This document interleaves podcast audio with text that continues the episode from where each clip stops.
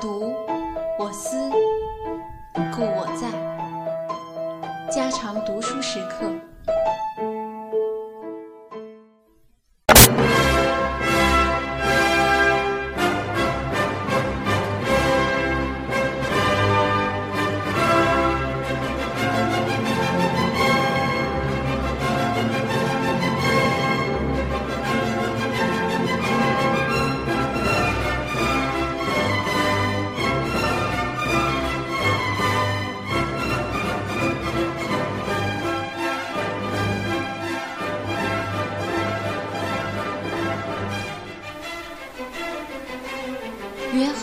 克里斯托弗，罗曼·罗兰著，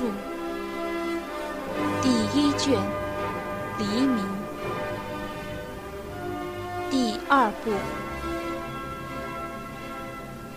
克里斯托弗过了好久，才发觉父亲喝酒，满箫的凶酒并不超过某个限度，至少在初期，发酒疯的时候。也并不很粗暴，大概总是过分的快乐。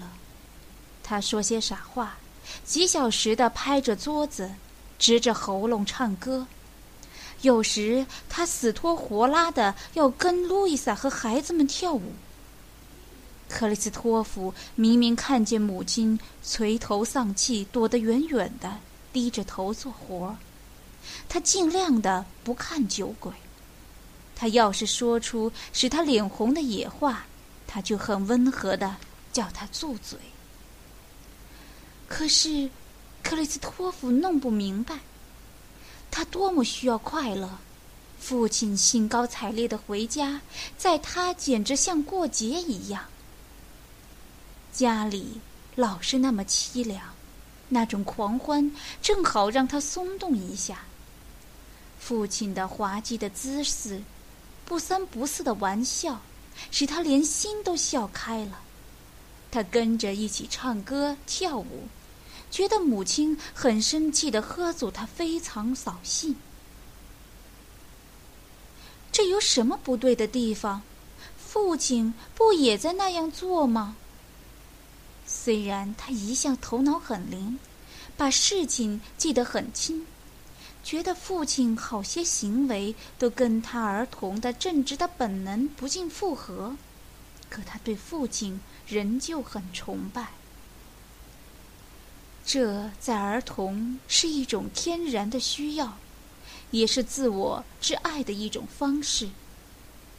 倘使儿童自认为没有能力实现心中的愿望，满足自己的骄傲，他就拿这些去期望父母。而在一个失意的成人，他就拿这些去期望儿女。在儿童心中，父母便是他自己想做而做不到的人物，是保卫他的人，带他出气的人。父母心中的儿女亦然如此，不过要等将来罢了。在这种骄傲的寄托中间，爱与自私便结成一片。其奋不顾身的气势，洁净温存的情绪，都达于沉醉的境界。因此，克雷斯托夫把他对父亲的一切怨恨都忘了，尽量找些敬仰他的理由，羡慕他的身段，羡慕他结实的手臂，他的声音笑貌，他的兴致。听见人家佩服父亲的演技，或者父亲过甚其词的说出人家对他的恭维话，克里斯托夫就眉飞色舞，觉得很骄傲。他相信他的自吹自擂，把父亲当做一个天才，当做祖父所讲的英雄之一。一天晚上七点光景，只有他一个人在家。小兄弟们跟着老祖父散步去了，母亲在河边洗衣服。门一开，曼西奥闯了进来，他光着头，衣衫不整，蹦蹦跳跳的，一倒便倒在桌前的椅子里。克里斯托夫笑了，以为他像平常一样又来玩把戏了，便迎上前去。但走近一看，他再也笑不上来了。曼小坐在那里，垂着手臂，眨巴着眼睛望着前面，脸色通红，张着嘴，不时发出很可笑的蝈蝈声。克里斯托弗愣住了，他先是以为父亲开玩笑，可是看他一动不动，便害怕了。他喊着。爸爸，爸爸！曼小仍然像母鸡一样咕咕的叫。克里斯托夫无可奈何的抓着他的胳膊，尽力的推他、摇他。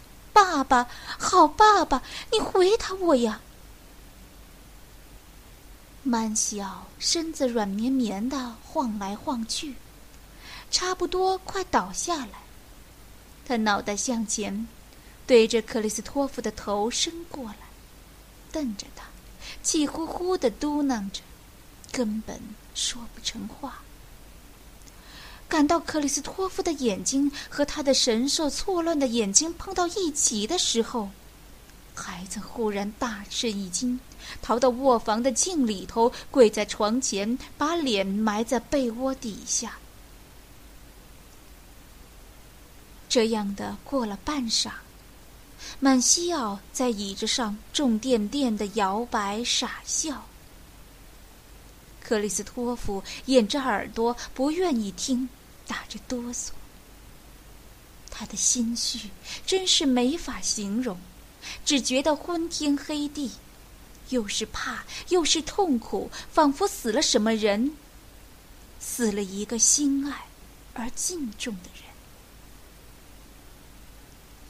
一个人也不回家，屋子里只有父子两个。天黑下来了，克里斯托夫的恐怖一分钟一分钟的增加，他不由自主的伸出耳朵听。可是，一听那个认不得的声音，全身的血都凉了。瘸腿似的钟摆，听那胡闹的怪声打拍子。他受不住了，想逃了。可是要走出屋子，非在父亲面前过不可。而克里斯托夫一想到要看到父亲的眼睛就发抖，仿佛会吓死的。他想法蹲在地下，手脚并用的爬到房门口。他既不敢喘气，也不敢抬头望一眼，只在桌子底下。看到父亲的脚有点小小的动作，他就停住了。醉鬼的一条腿在那里缩缩的抖。克里斯托夫终于到了门口，笨拙的手也抓住了门柳，不料慌慌张张的一松手，门又突然关上了。满小想转过身来看。他坐着摇摆的椅子，冷不防失去了重心，稀里哗啦的倒在地下。克里斯托夫吓得连逃出去的气力也没有了，靠在墙上，眼看着父亲躺在脚下，他喊救命。一跤跌下，满小清醒了些，把摔他下地的椅子骂着咒着。捶了几拳，挣扎着想站起来，而站不起来之后，他背靠着桌子坐定了，开始认出周围的环境。他看见克里斯托夫哭着，就叫他过去。克里斯托夫想逃，可是挪不动身子。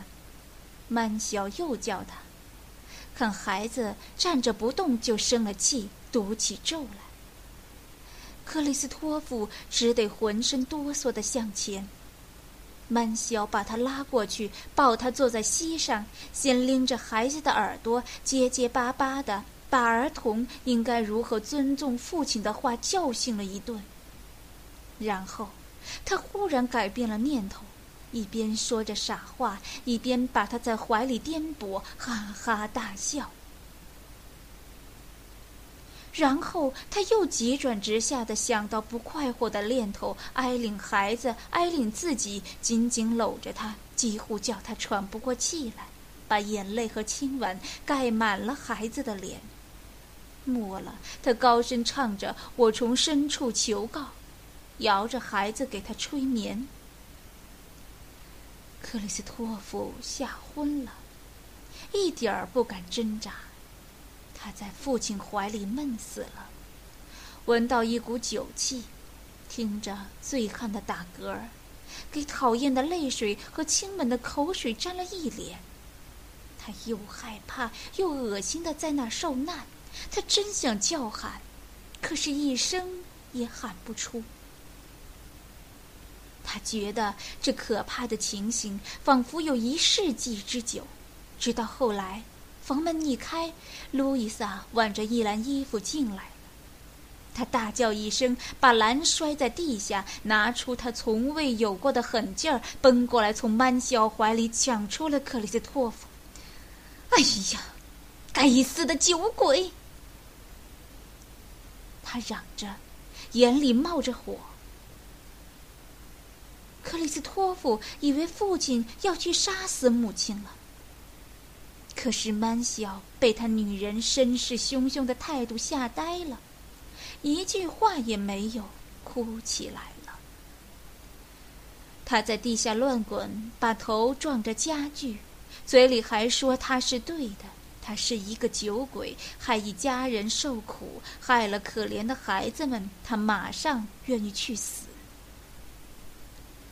路易莎转过身子不理他，把克里斯托夫抱到隔壁房里，尽量的抚慰他。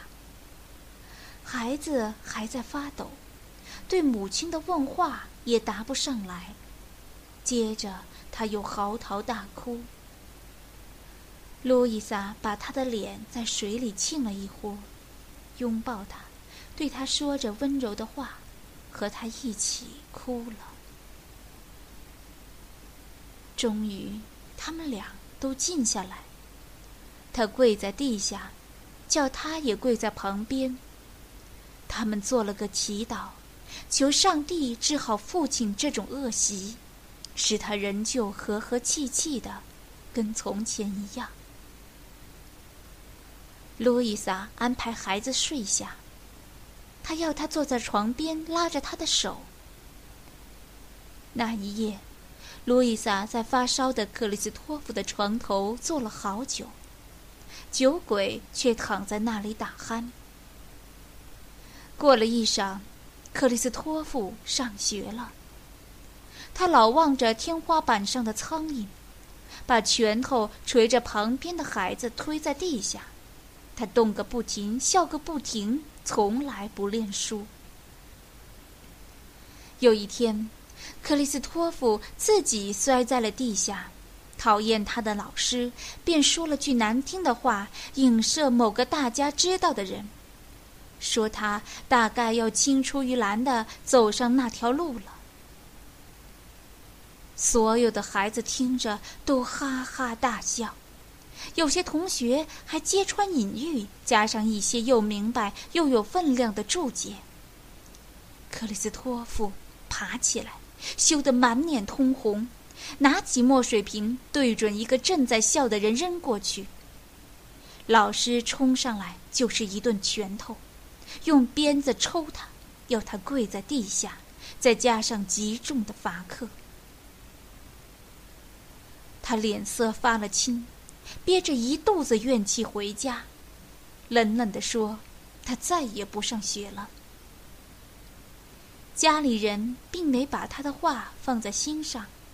明天早上，母亲提醒他该上学了，他却安安静静的回答：“他早说过不去了的。”路易莎对他软片硬下都没用，他坐在一角，死赖在那里。曼肖揍他，他就直嚷。每次咒过了叫他上学，他总是火气更大的回答一声“不去”。人家要他至少说出理由来，他却咬紧牙关死不开口。曼小抓着他硬送到学校交给老师，可是他一到座位上，就有计划的毁坏手头所有的东西：墨水瓶、笔、练习簿、书本，而且故意做的叫人看见，带着挑战的意味望着老师。结果他被关进黑房。过了一会儿，老师发现他用手帕缚着脖子，拼命往两头拉，他要把自己勒死。人家只得打发他回去。